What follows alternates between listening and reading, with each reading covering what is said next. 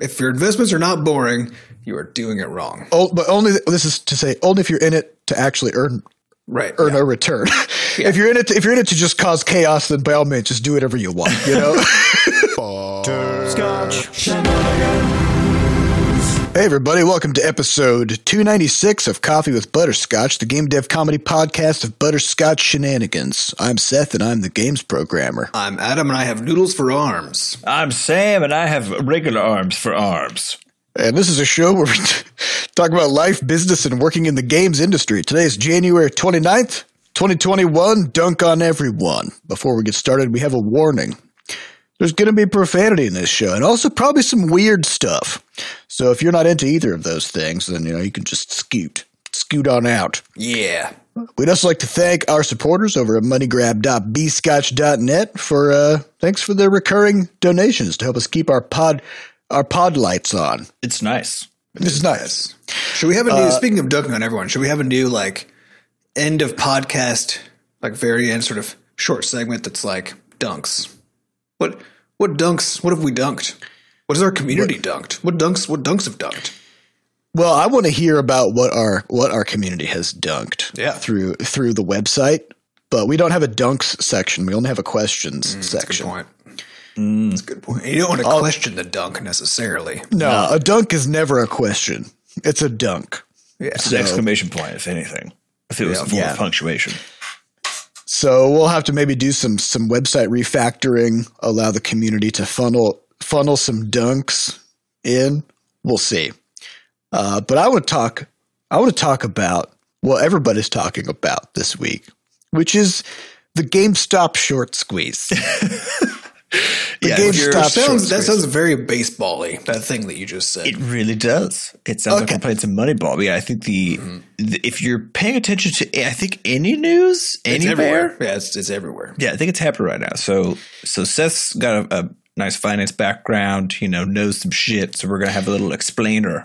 We're gonna have a little explainer because uh, okay, you know, if you're looking at this thing, all you can really say for sure is like a lot of a lot of uh, hedge fund billionaires have just suddenly lost a bunch of money. We know that. They You know, might a lot only of- be billionaires now, or maybe only.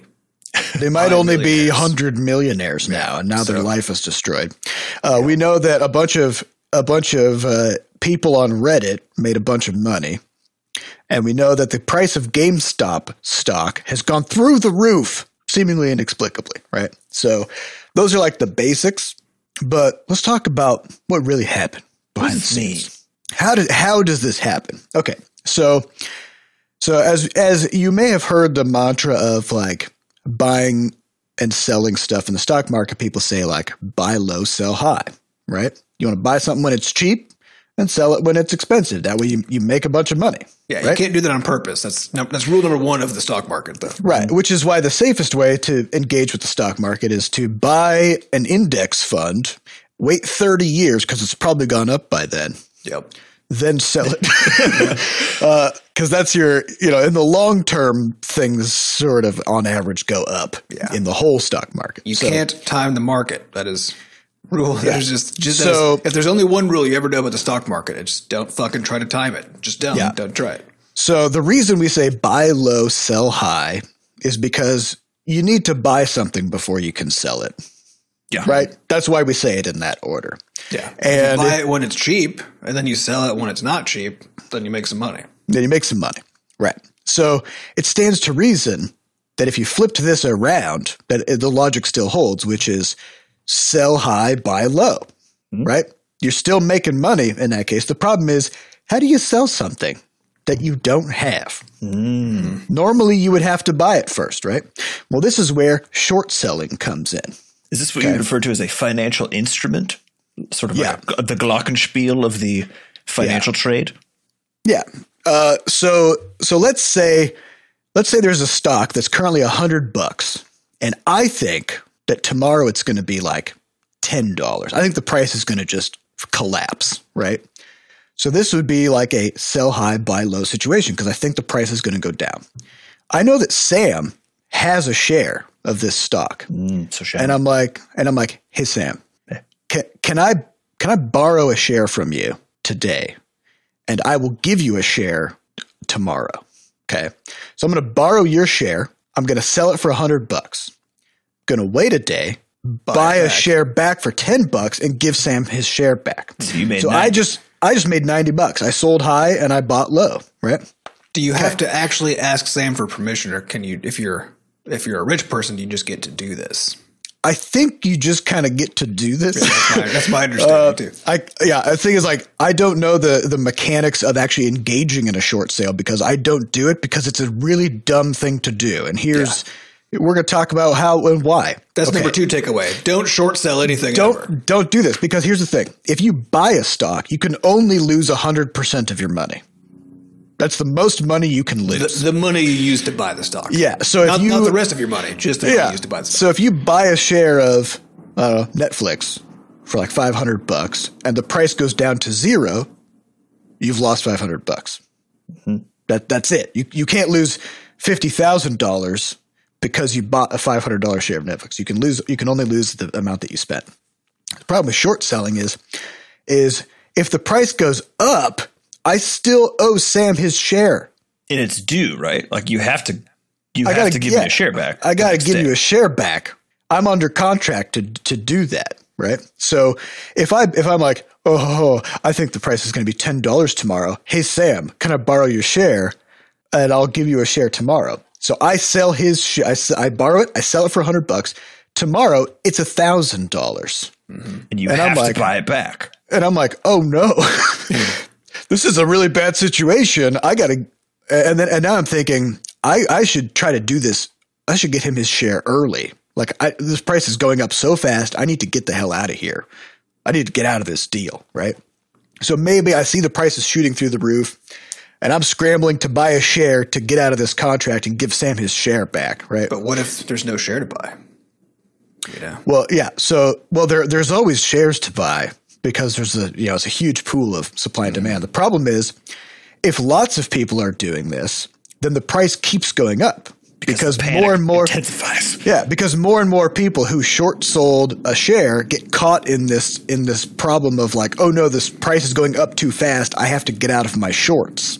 Also, robots robots are doing this right to to some degree, which means they're doing it on a millisecond time scale, and they're ra- and they're very rapidly driving these things, and Yeah. all the human people are trying to also like catch up to what the robots Yeah. are doing, and then the robots because the robots are pitted against each other for you know, different firms and and so on. There's a lot of there's a lot of self reinforcing systems at play. So what happened then with this GameStop thing is GameStop stock was being heavily shorted by large scale hedge funds to the point where 140 percent of the outstanding shares were shorted. And now so- you might be Yeah, now you might be looking at that and you're like, that seems weird.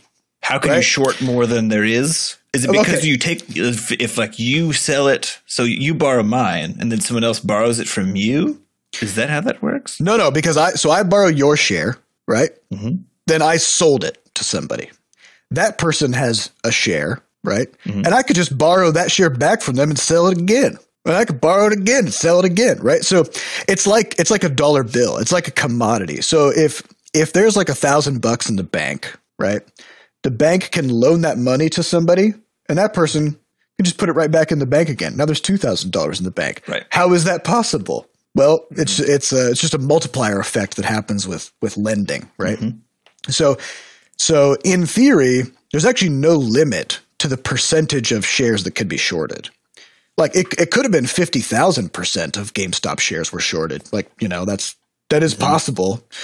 It would be real bad. But basically, anytime you're above 100, percent then you have this situation where you could basically you can have demand that literally completely eclipses the supply. Yeah, because what happens then is so this Just is anytime it's high, because if you need Anytime to it's be able to buy, high. yeah, it doesn't have to be it doesn't have to be past 100. percent It's just if it's high enough, that's actually hard to buy the shares, yeah right? Yeah. So so what ended up happening with GameStop was a few folks on this uh, subreddit called Wall Street Bets picked up on the fact that GameStop stock was being really heavily shorted. And they were like, if we can induce a short squeeze, then it will send the price of GameStop stock just through the roof while all of these hedge fund managers will just lose billions of dollars, right? So, how do you induce a short squeeze? Well, you just make the price go up. So if you can get enough people to all buy the buy shares of this stock, then the price goes up because that's just that's just what happens. It's a supply and demand thing, right? So all these people on this subreddit just descended onto this stock, bought millions and millions of shares collectively, which sent the, the price up by, you know, 100%, 150%. But then the short sellers started panicking. Mm-hmm. And they're like, oh, fuck, the price is going up. I got to get out of this deal. So they start buying shares so they can give their shares back to the people they borrowed them from, right? Now the price is really going now the up. now the price is really going up even faster, and then even more short sellers are like, "Oh no, no, I'm losing a lot of money too," and so then they start buying shares, and pretty soon you create this feedback loop. Then the thing hits the news. Now you have regular everyday people who are seeing this and they're like, "I want to get out on this," so they start buying shares. So pretty soon, yeah, well, so, so so then what happens is you've got uh, so this this goes on for a couple of days, and then companies like Robinhood and Ameritrade and and companies that allow people to uh, buy and sell shares of stock and stuff, Regular people. they just they just turned off the tap. They just said, "Hey, our users can't buy GameStop shares anymore," and this is a big this is a big question mark. Yeah, I think I think today Robinhood turned it back on after. after the price backlash. of GameStop dropped then by like 75% from its peak, um, which it, like it peaked like, and then they turned it off and then suddenly the price just started going back down. Right. So now that now the sort of like political fallout of this is now regulators are coming in. You know, Because from the SEC didn't tell them to do that, right? Because the SEC is the one who's supposed to say they're the ones who step in if things are getting mm-hmm. off the rails in a way that they're like, "Ooh, this is actually bad for whatever," which Well, for them but- still means bad for billionaires, is what the SEC. But even then, I mean, the, the SEC has th- there's breakers in place in case the entire stock market collapses, Right. Which is what we saw back in the like the beginning of the COVID days, right? Mm-hmm. Like suddenly the entire stock market drops by like twenty percent in a day, and it's like, okay, you know what? We're just going to stop trading on the entire exchange, you know, for like the day or for for some hours while the panic subsides, right? But normally they wouldn't do that for a single stock. company, mm-hmm. right? Mm-hmm. Because there have been so many times where and we could think about like the, the 2008 crisis, where like suddenly a bank just their shares go from hundred dollars to a share to ten cents a share, and like that's very volatile. That's a big problem, right? But nobody stepped in and said, "Hey, nobody can trade these shares anymore because of reasons." Mm-hmm. Like it's just that's just what the shares are selling for now, so big deal. Um, so for whatever reason, uh, Ameritrade, Robinhood, a few other uh, companies that do this, they just stopped letting their users buy these shares, and now there's and, and when you say for whatever reason, you mean because they have a very creep. I don't know if you read into the, the details of their relationship to like the hedge funds and these things, but it's very fucked up and gross. And so Yeah, Robinhood is basically owned by one of the big capital Yeah. firms. Well, and apparently the and so I don't know if this is, ex, is how if this is exactly true because you know everybody's everybody's just saying stuff and so it's hard to know. But but supposedly and so are we then. so are we. But, but uh, yeah, according to some rando on the internet, because this is the thing that grossed me out, and I was like, oh, I need to rethink some things. Because I, I have an Ameritrade account, but they were talking about Robinhood. Because Robinhood's whole thing is that they don't charge you, a regular person, when you make a trade. Usually there's a commission on a trade of like seven bucks or some percent or whatever, right? Uh, and and so Robinhood's thing is like, hey, we don't do that. You're just the everyday investor. You can come in and you can buy, sell, blah, and it's all fine. Um, but the, the reality is that it still costs them right? They still like they still have to pay something every time a, a trade is made, and so the question is, and you always have to ask the question: is who's paying? for pays? that, Yeah. right. And so apparently, again, according to some random on the internet, but I can, I can see it making sense because somebody has to be paying, right? What what Robinhood actually does is uh, is they basically sell information to these big, you know, institutional firms, right? Uh, so that when you, the regular person, say, "Oh, I'm going to go buy some GameStop," game game GameStop GameStop, stock. yeah, whatever the hell, can't put the words together. So I'm going to go buy some of that stock, right? Then uh, they sell that fact as information, right? So like they have a they have a contract with somebody that says like you'll uh, anytime someone's buying a stock, we will let you know. so then that firm can and immediately and that firm and they just is all done by robots, right? That firm can then buy the stock first, right? So and then in doing that, they raise its price a little bit, and then they sell it to the person who tried to buy it. And so that that little difference there that they're doing instantly on every single purchase that gets made uh, is essentially now every regular person just paying a slight tax right on on every trade that they make by making every every stock more expensive for them to buy, which is invisible. You don't see it happening, right? And that's how they know. So, so I read that and I was like, that sounds That is how they extremely do plausible. Yeah, that is And- Well, yeah, this is this is flash trading. This is what this is where the uh, automated robots uh, making instantaneous trades in, in microseconds to capitalize on small, like one cent fluctuations. You know, Yep. uh, that's where that comes in. So, so now kind of where this thing has all landed is is a lot of hedge funds lost a ton of money. Uh, some number of regular everyday people made a ton of money. Some of them And- presumably also lost a ton of money depending on what they were quite a few probably also lost a ton of money depending on you know when you when you got in on this thing if you got in on it um, and now there's a bunch of regulators coming in saying well this is clearly flown off the rails uh, we have to figure out what to do about this um, and there's also a lot of concern now about about companies like Ameritrade and Robinhood just getting to arbitrarily cut off access to the market from everyday people in order to protect uh, large hedge funds that are shorting things. billionaires basically. Yeah. yeah, because the the thinking here, and which I which I agree with, is that shorting a company is actually a huge problem. Like it's it's a hugely problematic thing to do because it it can accelerate the demise of a company by pushing the the share price down because if it's heavily shorted, people can look at that and be like, "Oh yeah, it looks like nobody has confidence in this company. I'm going to sell my shares." Right? And so it creates a self-fulfilling prophecy. Um, so that can be a problem.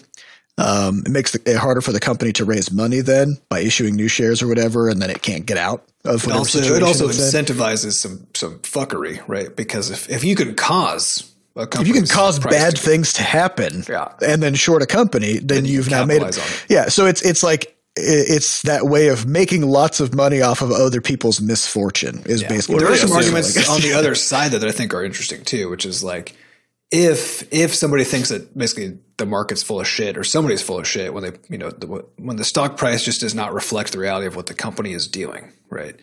Then the, there's a logic there of like you can also say this is a mechanism to sort of control for these sorts of of problems in the market. But I I think I don't quite buy that because of the fact that over over stock. time that happens anyway. Yeah, right? that's what. Yeah, that, that that's supposed to be part of just yeah the normal buying and selling, which is like the share price will go down if people don't Mm-hmm. have confidence in it, and it will go up if they do. You know, Yeah, to me, the major yeah, problem is that is the fact that because of this infinite scalability issue, where if you've if you've shorted a stock and then the pr- the price now just goes up and up and up and up and up, um, and you have to you got to give those shares back. yeah, then then this fact that you can that you can lose essentially you basically you can lose money. more money than you have. So actually, there was there was one um, firm, one hedge hedge fund firm that that lost almost all of their money, and two other firms came in and, and just gave them three billion dollars to cover their losses. Just- now, now, like that that kind of access is not available to you as like an everyday person, right? You, No. Oh, dang! I just lost three billion dollars that I didn't just have. the entire economy. Now I just yeah, get to. Have it's okay. It's okay. I've got friends that'll just Yeah. come in. And so I think what's uh, fascinating about this though is that the turnaround now is that so this was it was sort of an amusing thing that was happening, and then as soon as this Robinhood and this Ameritrade thing happened, where they stopped people from being able to trade, then it suddenly took on a whole nother form where it went from It being just kind of reminded everybody that you know that yes, As George Carlin said, there's a big club and you ain't in it. and so it caused actually now this almost like this populist just swell into that Wall Street bets thing where people don't give a fuck about actually making any money. yeah, they're just just there there to to- rich people. Yeah, They're just there to cause ha- because the cause thing is, if you're, if you're buying these shares right now, you're essentially causing these mutual funds to lose money, right? Yeah, there, so yeah, there were there were people on on, uh, on that subreddit just like posting. They're like they're like look they like they'd bought like literally thousands of dollars of the stock or tens of thousands even, and they're like looking at their portfolio, showing it like it's gone up by you know basically. 10x or whatever, and so there's just they're just like sitting on a potential because of course it's just all on paper, right? But they're sitting on a potential like hundreds of thousands of dollars if they were to sell these stocks, and they're just like, nope, I'm just gonna hold on. to this. That's wild. So it's uh it's a whole rodeo out there, and it's very. I mean, I've I've been enjoying watching the coverage of it, and especially watching the the financial, the general financial sector respond to it because they've been, of course, who do they invite on? Which is hedge fund managers, some of these billionaires and stuff, and they're so mad. Mm-hmm. And the thing, the thing, the whole time I'm thinking about it, I'm like watching these people, and I'm like, everyone's just going to be really happy that you're so mad. So like, I, Yeah. I don't know, like you showing up and being like, "Oh, this is bullshit." When you have a billion dollars, uh, Well, uh, no, okay. don't know. a- as a as a CFA, this is this is something that drives me up the wall because you see these these people who are sophistic, supposed to be sophisticated fin- financial managers, right? They come in and they're and they're come in here and they're like, these people have artificially inflated the price of this stock far beyond what it's supposed to be. mhm. And I'm like, who? That's not a based thing. on based on That's not what? a thing. Every stock, stock prices are imaginary. yeah, every stock price is artificial, and it's purely dictated by, By supply and people's buying- demand. Yeah. buy- So well, it's not even that. It's buying and selling behavior is what yeah, dictates it. so so GameStop price is supposed to be four hundred dollars right now because of the fact that so many people are shorting it. Yeah. Mm-hmm. Right, like it it the price is what it's supposed to be always because Because that's what it it's is. not supposed to be anything. It's supposed to be just whatever it is. so the idea that like that you have a lot of a lot of people coming in with with models saying basically like the price of a share is supposed to be reflective of the fundamentals of the business that underlies the share. The problem is why? Why would that be true? Then there's no reason that that would have to be true. And if you look at something like Tesla stock, Tesla stock is worth, I think, the the next five automakers combined, yeah, right, in terms of their market cap, but they don't outperform those companies at all. Not even. So- I think. Do they outperform any of them? I don't think so.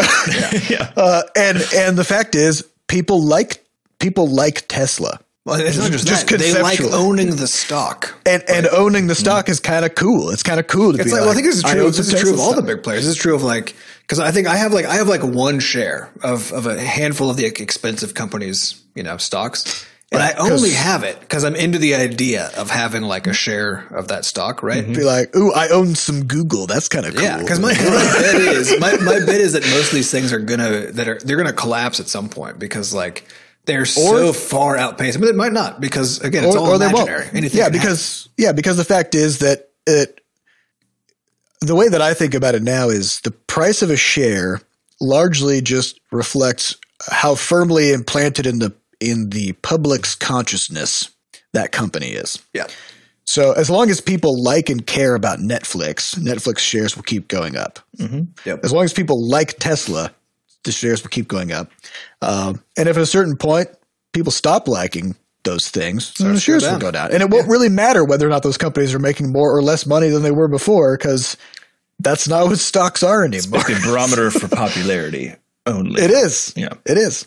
It's also the case that actually there's a lot of other um, companies that were shorted similarly, not not quite as heavily as GameStop, but like you could have picked any of these companies, but they're boring companies. Like there's one that's like, oh yeah, we're a real estate holdings company, and we're, we have they have like a seventy percent shorting uh, uh, short rate, right? it's like why did why did why did the people from Reddit pick GameStop as the company that they because the gonna to? overlap between that subreddit and then like gamers is basically it's, 100%. It's basically 100%. They're like, yeah, GameStop. I know GameStop. That's cool. It would be hilarious if we used GameStop to do this, right? So, yeah, uh, it's, I, I think what you're seeing now is this like tectonic shift between generations of, of like finance anarchists Yeah. and traditional finance people. Uh, who, and the tradition, the traditional models are saying like things are supposed to mean stuff, and the new people coming in are like, "What are you even talking about? Nothing means anything. I'm just going to buy some stuff, uh, and then that's it." So, anyways, uh, it was a bit Well, of I a, think I think we should end that with some some not I think advice is too strong of a word because you know we don't want to be responsible for anything that happens to you financially, but we can say what do we do? Like what are the guidelines that we? I follow? think it's I think it's fair to give advice in this case because because well, there's some things that we should definitely not be doing. I think that's we can, Yeah, because the advice is, is about what not to do, which is to say um, it's easy to look at this stuff and say, "Oh, I'm going to get in on the next one," and try to like find the next thing and jump on it. And You can't time the of money. market. That's still rule number one. Yeah, you can't time the market. Some people will accidentally accident. Yes. uh, make a bunch of money, and they will post those things on subreddits and on Twitter and stuff, and be like, "Look how much money I made." That's just survivorship bias at its core, because for every one person posting that, another hundred people lost tons of money, right? So uh, it's still the case that the best investment strategy is the most boring one. Yeah. Investments should be boring. It should Your be investments boring. are not boring. You are doing it wrong. Oh, but only this is to say only if you're in it to actually earn Right. earn yeah. a return. if you're in it, to, if you're in it to just cause chaos, then by all means, just do whatever you Or if want. you're in you know? it as a, as a gambler, if you're in it as a gambler, just to like basically play the lottery, then you know it can be exciting at that point yeah, too. Just but know just that the house always wins. Yeah, it's just the same as same as gambling or lottery in all cases. Yeah, Yeah, generally, Uh, if you're participating in anything like this, where it's supposed to be a timely thing, then you have to you have to be hundred percent willing and able to just not care that the money is actually gone as soon as you put it into that stock. Yeah. Only Yeah. day trade if you're willing to lose all your money. That's lose the, all. Yeah. So all the money you invest, or unless you're short selling, in, the, in which case, literally all, of your money. Yeah. Yeah. So the strategy is just just diversify in your investments uh, or buy pre-diversified things like a like an index fund or an ETF or whatever and that just tracks the stock market as a whole and then just wait 30 years and then you're done now. I Congratulations you invested. yeah, right. Yeah, I've bought I've bought two. So so all of the money that I've invested is in two index funds. One that's sort of a higher risk. It's a tech technology, you know. So it's just like a sector of the economy. a sector because you can buy them a sector of the economy, and then one basically just tracks like whatever the top 500 companies or whatever, and like they just keep on underneath the hood. They're just like buying and reselling to make sure it's kind of following the stock market, right? Uh, and I have those, and then I've just like bought a handful of stocks that just seemed like they would be fun to have. You know, that's where but also like, with my- the with the full realization that that you know that those ones might be gone. Yeah, Yeah, exactly. it might just go away. Uh, so most of like almost everything I've put in has been into those index funds, and and then and the next time I invest, it will be back into those funds again or into a different index fund, right? That Yep. has a different kind of sector of the of the Yeah, economy. because you could also do like international index funds, uh, you know, those kinds of things. Uh, So yeah, I mean, it's diversify and wait is kind of like the the golden rule of actual investing. Super boring. You're not going to find a lot of people posting on Twitter about how they like waited 30 years on a boring index fund and like look at the return they got. Yeah. You know, uh, but that's that's what it is. Yeah, Uh, but, I- but talk- the the best guess is that for because of course like the economy is made up, right? Stock market is fake. All this stuff is fake, and it depends. Like in the next thirty years, anything could happen, right?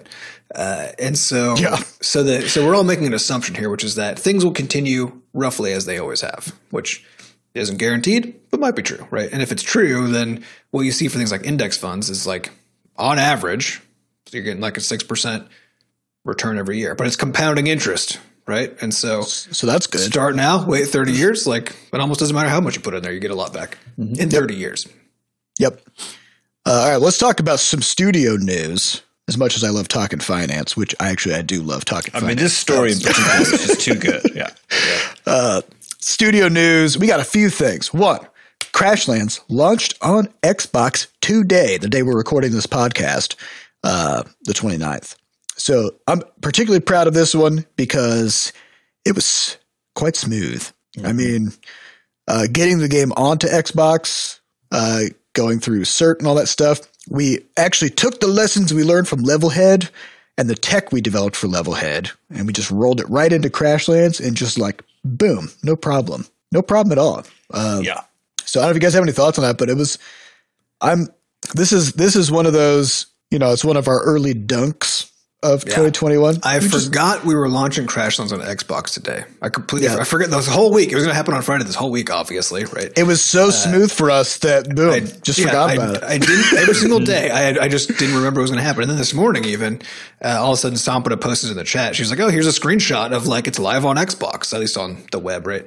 And I was like, "Oh yeah, we're launching Crashlands on oh Xbox yeah, today." that's happened. yeah. So Yeah, I think that's I mean, that's major, Yeah. basically the goal for us now. Is like we shouldn't. Nothing should be like it's the same thing as the the mutual fund. It's like this should just be very steady. It should be launching a game should be boring if you did it Yeah. right. It's so, but I think what's what's also funny about it, as far as the emotional registry part of this too, which is that you know I think it might be because even when we launch a single game, we're actually launching it each time on like three to six to seven platforms at once. Um, so we basically we've, we've actually done this a lot more than it seems like we have in terms of just total like we have basically Levelhead and Crashlands are the two big games we have, right? But in total, the total number of stores they're on, like the total number of individual store launches that have been managed through that is actually basically seven times two, right? So it's like fourteen store launches, right? Yeah.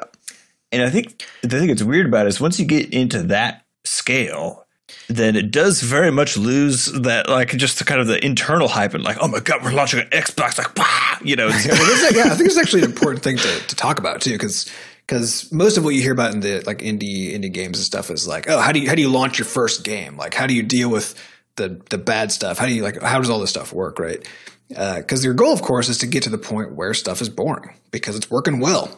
You know, like you got systems in place, uh, your, things aren't on fire, you're not crunching. Uh, you're you know enough about launching games that there aren't unanswered questions, there aren't surprises. Like you just you do the work. the game comes out, people buy it or they don't. You They move on to the next game. and you move on to the next one, right? Uh, and and there's there is an interesting consequence of this, which is uh, which I have been feeling lately, which is uh, you, you sort of the things that were really spectacular, sort of first times or moments. big surprises, these, these Milestones, moments, right, uh, are gone now, right? So because you know, the the one that hit me the hardest, like the most important moment for this whole thing that we've been doing, was when we launched Crashlands. You know, six, five, five years, Five, six, five, Five years ago. five years ago. Launched Crashlands five years ago, and we we'd never we you know our our relationships with all the stores was still weak, right? we uh had never launched on Steam before. Steam was like the that was the platform that like I didn't grow up on because it wasn't there when I was a kid, right? But my more formative gaming years, which were in high school and college, were really informed by by Steam. Um, and then we got you know got up that morning, and then we had the pop up. You know, it's like we we boot up Steam. The pop up, there were like four games in it or whatever. And ours was it might have even been the first one. I can't remember, but it was up there, right? And that was that thing where it was like, oh shit, like we we made it. You know, like we It made you feel we made it right and uh, and that was like that was the last time that happened because after that everything felt like because there were still very cool very cool moments but they didn't have that same level of impact and now but now we've had that because now we've like we've had a game on switch for the first time right we've Once had you game on past Xbox all- for the Nintendo. HQ and like You've been at Nintendo HQ. We've had all these really cool things that have happened, but every subsequent one didn't feel nearly as good as it ought to As have. the first, well, as the first, I mean, it's all as the it's all about firsts. It's all about firsts. You know, the first time, the first time you do something big, the first time you achieve something, um, you you can never you can never replicate that. No, and it's, Yeah, there's it's a- there's a reason why- this be like a bummer, right? And so I think this is this is an important thing to talk about. Is like that actually isn't kind of an okay. That's an okay. This is this is basically a midlife crisis, is what it is, right? This, this is Yeah. a midlife crisis is the same thing. It's when A midlife crisis is you're like, am I done seeing and doing Yeah. new things now? Yeah, the, the- the core question to a midlife crisis is: Is this it? Right? And uh, and and your goal, and this is and this is the wild thing, right? Your goal in life is to reach that point because that means things are stable. You've kind of got stuff figured it out, right? Uh, it's the same with running a company. At some point, the question you're going to be asking is: Is this all? You know? And uh, and then once you hit that point, the question is: Okay, well, that's great. That's where you want to be because that means you've got stability. But as human beings, our brains crave instability. Novelty. Actually, they, they crave novelty, which is instability. stability is boring as fuck, you know? Yeah. So, So it's, a, it's an interesting problem. yeah, it's it's one of those things where I think, you know, if you this morning I woke up and I was like, Oh yeah, we're launching an Xbox. So I just go over to the Xbox, turn it on, check and see if the game's there. It's not in the dash yet, like on their featured things yet, but I'm like, oh, it'll come later. Whereas It'll- literally literally in pre like the first Yeah. time we launched on anything, I've always been like refreshing constantly. Yeah, if I don't see it- checking, yeah, right. Yep. If I don't see it by nine AM, I'm like sending seven emails to various platform Yeah. people. I'm like, and we're watching our it? You know? stats, you know, so like we got whatever stats we have available. We're just like, well, they're up. We're like watching it happen live, like Mm-hmm. refreshing those numbers, like tr- trying to see if what's happening. And yeah, this time we're just like, we'll, just, well, next week we'll look at we'll look at our dashboard and see like, did anybody download it? You know, A very funny thing happened on, on Monday, which is we thought there was a bug in the co-op, the local co-op in, in Crashlands, which is sort yeah. of like a, it's sort of like a, that's just a fun extra feature that we put in when we did the Switch launch back, way back when. Uh, but it's, you know, it's featured in our trailer that we have on the store page and stuff. And so we had the sudden like essentially this oh shit like is it actually broken for the launch on xbox? Because that would be bad. And it was really interesting seeing the different reactions across the team because so Sampy, this is her first so she's been handling most of the materials for this launch right? And so her response was pretty high gain which was like oh no like we have to fix this. It's in the trailer like fuck you know? Um and then i think like my response was literally it's fine it doesn't matter. We'll just, if we can fix it, we'll fix it. Otherwise, don't even worry about it because like, you can't my, do yeah, anything. and my it. right, my response was, "We, I know we can do something about it because I know how fast we can turn around." So I was like, "So the first thing we should do today is that." But like without panic, it was just, "Oh, we have to fix that." But Yep. Yep. so let's do that. Yeah, the Yeah, emotional my, yeah, my, just- my thinking, I just kind of ran the numbers where I was like, well, I mean, we know that like a percent of our people, of our players even play co-op anyways. Mm-hmm. exactly. So it's not a highly demanded feature, so it's hardly going to hit anybody. And we can we can patch it today, send it out, get through cert. We could probably have that through cert by by launch day, anyways. And if we don't, it'll be a few days late, and then by then probably nobody would have actually tried co-op. nobody would have noticed. It's fine. You know, and if we'll they did, fix then on the PR done. side, it's a news beat that you can apologize for. So it's great. You know? Yeah, I mean, if, if we've learned anything from No Man's Sky and Cyberpunk, it's that you know launching with a gaping hole in the middle of your game is actually a plus when it comes to the, the press. continued uh, news coverage for days. Yeah. Yeah, yeah. So yeah, you kind of you kind of hit these. Ev- everything seems to matter a lot, you know, when you're doing stuff for the first time because you you haven't seen it happen enough to really get a mental model of what How it fits. panic and what doesn't Yeah. warrant panic. Well, you move from like from, from the position of of having hopes about what will happen, right, to having expectations of what will happen, right. So like, because Yeah, with the Steam yeah. launch, we're like, oh my god, it'd be so amazing if we got the feature, we got all this kind of stuff, right. And then now, like, we've lined everything up, we've, d- we've done everything that we can within our control. We've talked to all the people on the platforms, and we're like. And we got to the point where you know, self righteously, even we like we're like, yeah, we should be getting these feature spots. And now, and now, instead of being like, excited when they appear. We're now angry if they don't. Right? It's, it's, become a very well, different it's thing. dis- disappointed. I would I would say, yeah, yeah. You do you do change your framing from from one of where where you you can't have positive experiences. You can only have like neutral to negative ones, mm-hmm. right? yeah. Like e- either things meet expectations or you're disappointed, as opposed to Yeah. you know. Yeah, but it still absolutely is the case. Like the the most exciting that for me anyway that this work has ever been was when we were when I was when we were not paying ourselves at all, right? And we were YOLOing games out the door, having no idea what we were doing, and like uh, you know, the games were were you know they, they weren't QA tested, like they were you know, they were just like we just did we just got a game made and just squirted it out into the stores, right? and uh, and then like and then like, and then and then a few of the times we did that, like something really surprising happened, and uh, you know, and then culminating with the launch of Crashlands on Steam. Uh, and that was like that was the most like fun and exciting all this was. And it was when we and we were crunching. We were like we had no idea what we were doing, and it was all pure chaos. It was stressful, you know. But be, All of our like- dev, dev practices were just they were horrible. and so, and, and- but it wasn't boring, right? That was the thing. And so, so it is, it is this, it's this like really interesting trap that you can fall into of, especially looking back. Cause at the time it was very stressful, right? And it's, it's more fun looking back than it was Being in it. right? yeah. Though it also was fun at the time. Uh, but it's it's that it's that craving of novelty that causes people to to worship the chaos and worship the crunch and all of this kind of stuff. And I think the question is is how do you get to that point where it is boring now, but still find a way to to find joy in it and actually have a good time. Yeah, which I don't have an a lot of answer stuff for. like. Well, I mean, even even stuff like uh, you know gratitude practices and things like that, which are Yeah. simple reframings of just stuff that happened to you that day. So, like the fact that that we're launching on Xbox and it's so relaxed is so good. You know, Yeah. it's so Well, amazing. It's taking yeah, taking actually a moment to recognize and celebrate the fact that it happened because because because like identifying that as an achievement, right? Yeah, and, and saying it explicitly so that even though it is boring because the fact that it's an achievement was caused by shit you did six months ago, right? yeah. Um, and and that's why it's boring, right? So, and now you're just hanging out. yeah, but it's it's the fact that it's boring is the thing to find a way to celebrate. Um, Isn't it great how boring this is? um, well, the, so there are things you can do. You know, one of the, one of the things we're doing with with Crashlands Two is you know we're trying lots of new development practices. Sam's using a bunch of new tools, and that's all fun. But also this weekend we're doing our Be Bad at Stuff Jam. So the, the global game jam is happening now. Uh, I think they're actually doing it for like a week because of COVID stuff. Oh, cool. Um, so it's kind of like take 48 hours, but you know, just kind of throughout this week. Um, so uh, we're we're doing a jam this weekend as well. Don't know if we're gonna do it as like the global game jam or just do our own thing. But We're just doing our own thing.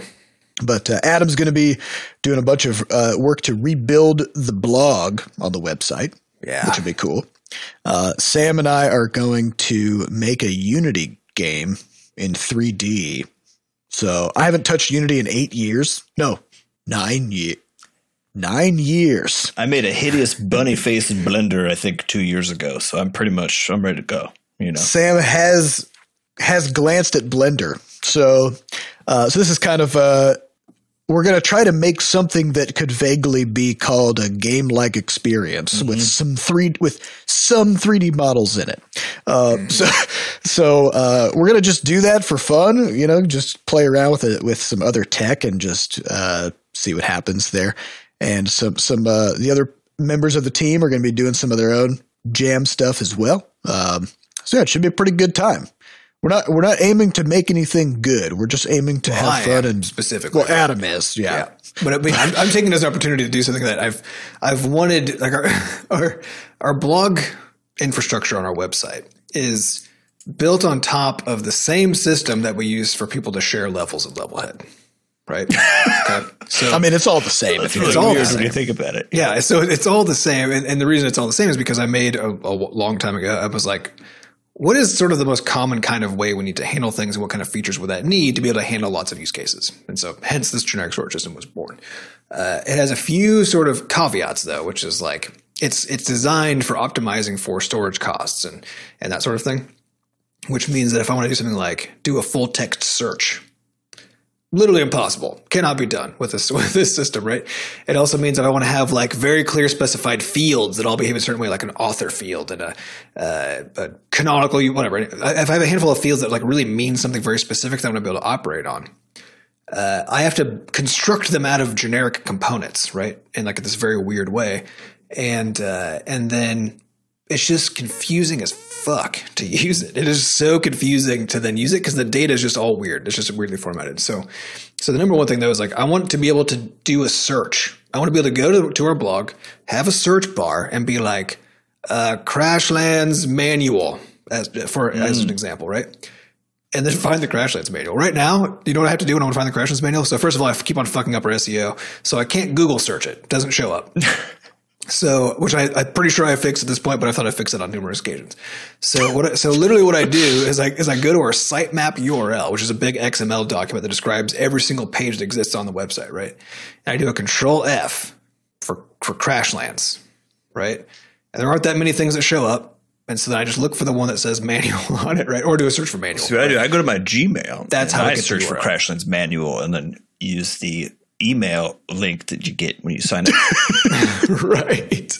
Which now So, that you're like, mentioning this, I'm like, this is Yeah, it's bad. It is a system, and the only reason we put up with it is because like we haven't used it. We haven't like really anchored ourselves in the blog that much, actually. yeah.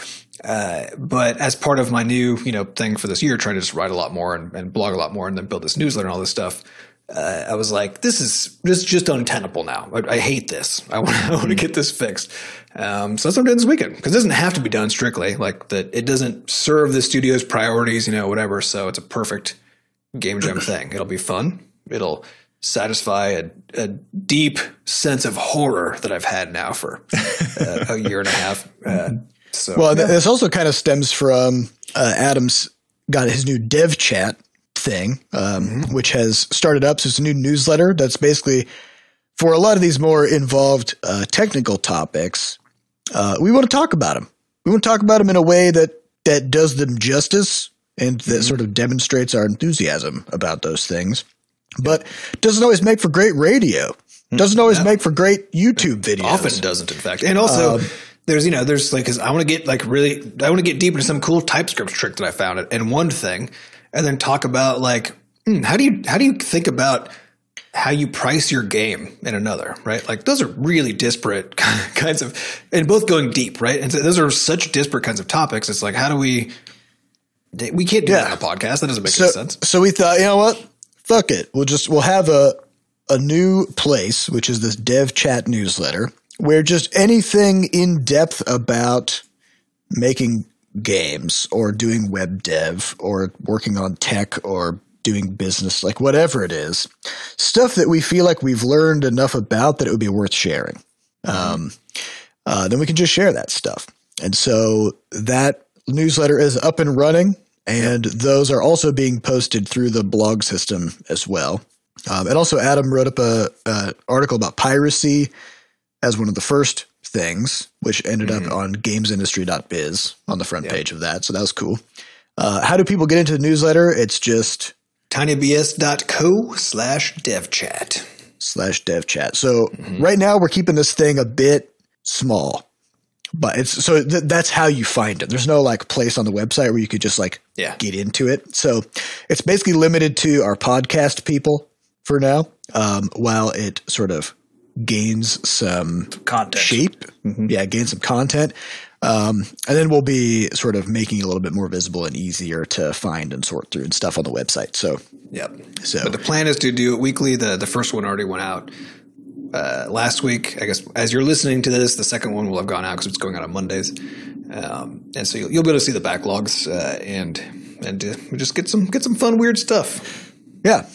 And we thought, you know, it it'll be one of those things where you'll be able to look at the headline and sometimes you'll be like, whoa, that's exactly the thing I wanted to know about. And other times you look at the headlines and be like, I don't know what this even is and skip it. And that's also totally fine. yeah, so they it- actually so far it's the plan is to have each one be kind of a grab bag. Um, so I kind of have roughed out what the what the next one's going to be, and it's like it's all over the fucking place. Uh, so I'll probably put a little table of contents at the top, so you can decide like are any of these things that I'm into, uh, and you can go from there. Yeah. But- So our goal is, yeah, talk about stuff that we care about, but make it so that uh, our readers can opt out, you know, of certain things if it's not. and try to have something for everybody. You know, if you're, I think if you, if you're into the podcast and then uh, and want just to go be able to be, go deeper on the various topics that we talk about, then this is a good it's a good place to get that. good place to do it. Uh, all right, let's get on to some questions. Uh, these questions come from our listeners over at podcast.bscotch.net. If you'd like to get your question onto a future episode, head on over there and uh, dunk it in the bucket. So I will say that probably because we answer only like one or two questions per episode, and because our questions auto delete after a period of time, uh, our our pool of questions is shrinking. So, so definitely hop in there, get in there, ask whatever you want, whatever you want to know about. Drop us some questions.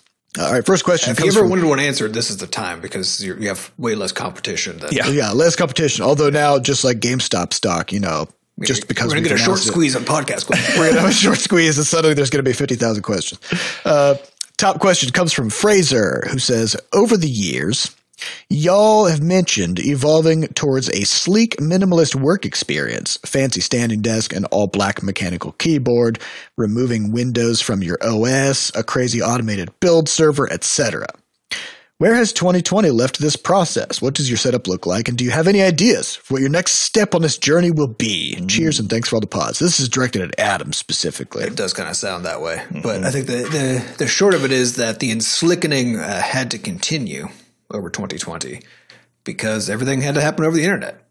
You know, Yeah. yeah, Yeah. So, uh, yeah, I, I think uh, I think I think there's there's a truth here, which is that the surface sort of impact is isn't enslickening, but in order to get it to work, the complexity of the things that are sort of invisible also has gone way up. Yeah. Right.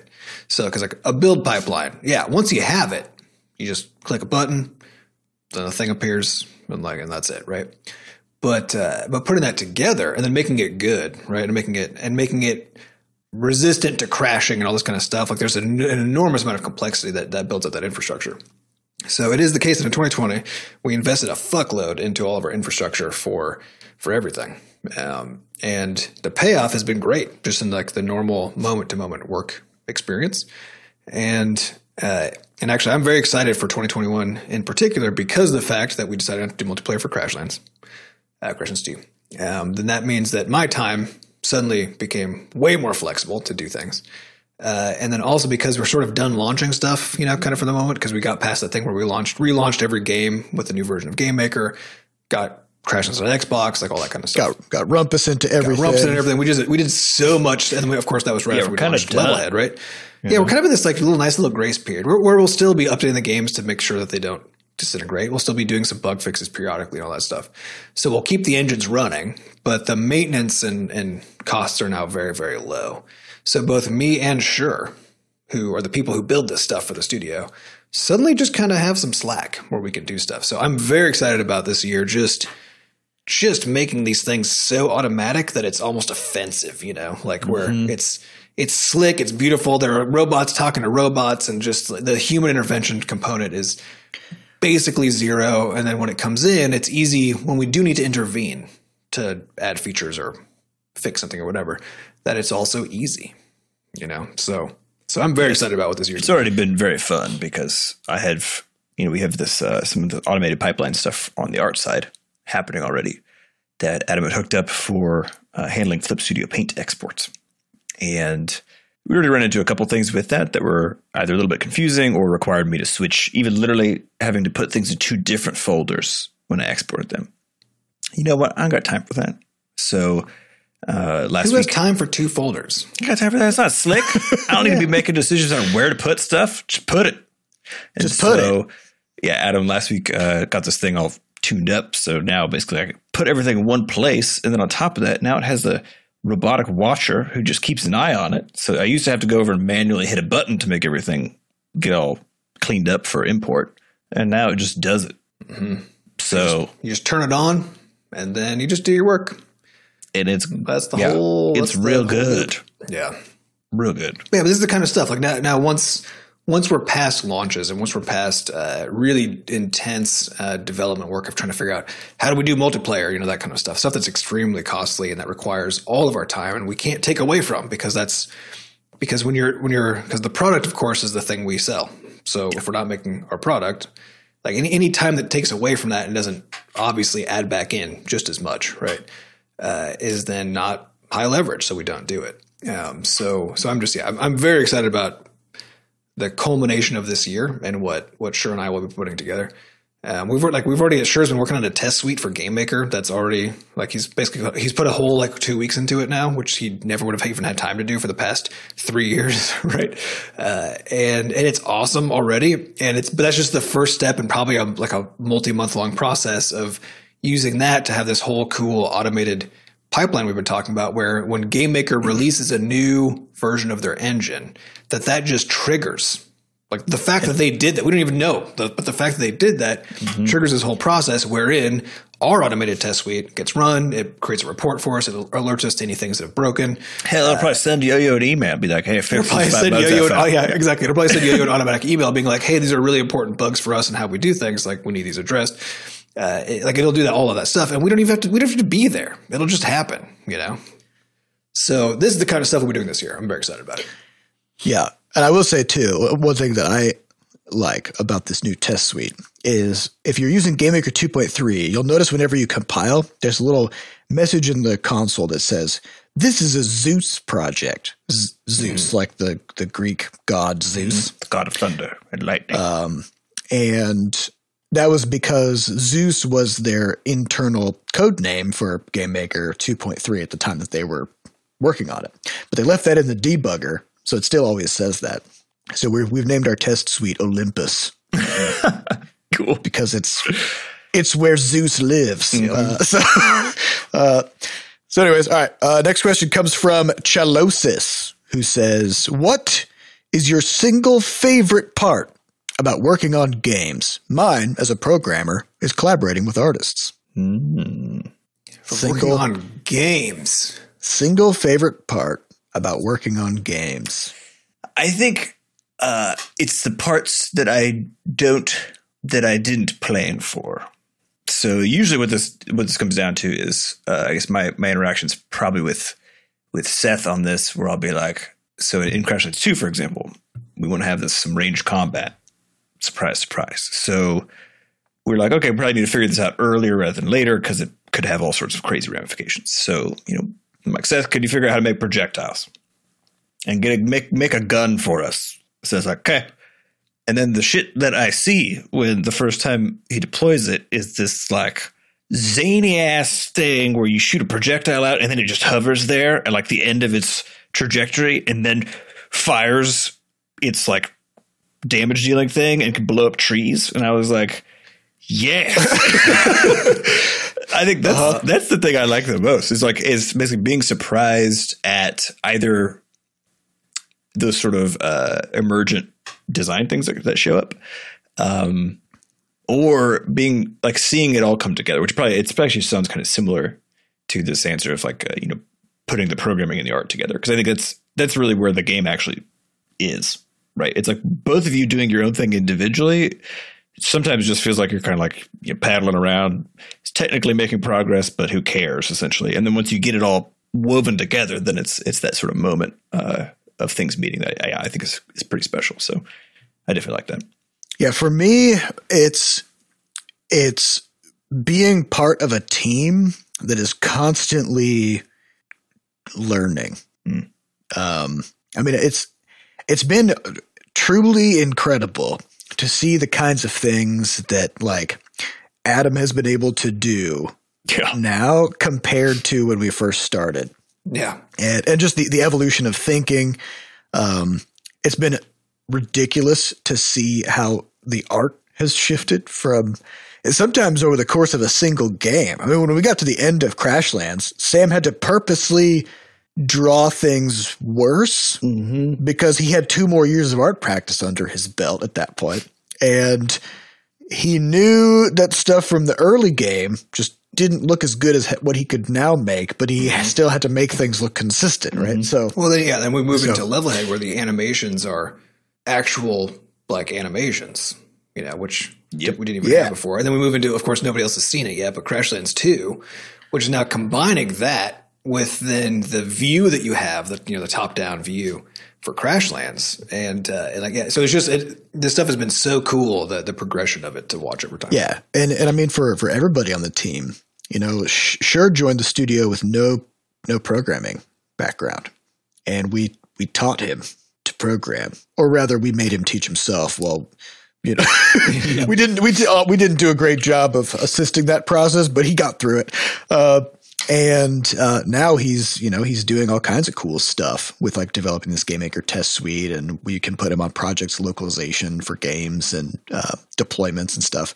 Um, we've got like Jordan developing this QA testing framework to make it so that we can just like just send a game through platform cert and it'll just get through the first time. Mm-hmm. No, no questions asked. You know and we've handed off tons of stuff to to Sampy on the marketing front and business front and stuff. And so, oh yeah, um, Sampy handled almost uh, all the all of the marketing materials for the launch, and has been writing all this stuff, which is, yeah, I think on on her side probably the most astounding. Like to her, it's piece of all because coming in, one, she didn't really play with games that much, and the two, she definitely didn't write as like a form of expression in that sort of goofy way that we do. And so she does both of these things now. yeah, like, and I mean, like we we all started at at zero, you know, for for all these things. Um, uh, in some cases, we started at zero, like when we joined the studio. Mm-hmm. But in other cases, maybe you know, for for me, it was like I started uh, learning how to do game programming just like two years before we started the studio, right? Mm-hmm. Um, so I came in with a little bit, but still compared to where I am now, it was basically zero. Uh, but it's just it's just been super cool to to be part of a group that's always pushing to try to get better and never satisfied with with you know where we're at. Yeah, I think for me the part of, about, about for you know games um, specifically, which is similar. It's a, it's a related thing to what Seth is talking about, but it's the it's games has this interesting. So games for me, it's games as a business. So I'm I'm not interested in making games like specifically necessarily. And I think, but I think it's, to me, it's, it's the whole thing. It's, it's making games and then making games as a business because, uh, because for this industry, you still have to say, solve all the same problems you have to solve if you're making any kind of software, right? It's the same kind of engineering challenges, the same kind of delivery challenges, the same kind of marketing challenges, getting people to buy your stuff. It's all that kind of stuff, right? It's all there. And so that's, that's a, that's a really interesting, practical problem, right? Which is this is a real problem that you, you're making a thing, you have to figure out how to sell it and it's mirrored by all kinds of other stuff that's out there. And so you, you, can learn best practices. You can teach other people stuff that is applicable to them. You can take things from one domain of knowledge, bring it into yours, and make use of it, which is all very cool. So on the one hand, we're solving this, or we're working against this really huge set of very specific known problems other people are dealing with, and we have to solve those problems to have success. On the other hand, we get this huge amount of creative freedom where we get to invent our own problems, which is the game itself, right? So for the product, the product doesn't have to serve any specific purpose, unlike if you're making an app or a website or uh, any kind of other piece of software or just other products in general. Unless they're an entertainment product, it has to serve a super specific existing problem versus the problem of somebody being like, I'm bored, I want something fun to do, right? Yeah. and, and the ways that you can make people have fun don't require there to be a pre-existing specific problem. It's just like the the problem is that they in the moment are looking for something that looks good and fun, right? Yeah, oftentimes the, the thing you give them is an interesting problem, actually, right? Yes, right. But it's one that we now have invented, right? And so so to me it's like it's a perfect blend of us getting to do whatever we want. The stuff that is creative and fun and just seems like it would be a good time. And still having to deal with these very interesting practical problems that also everybody else is dealing with. So it's it's, a, it's I think to me it's a perfect blend of this stuff where because as Seth has always said, no one needs the stuff that we make, right? No one needs it.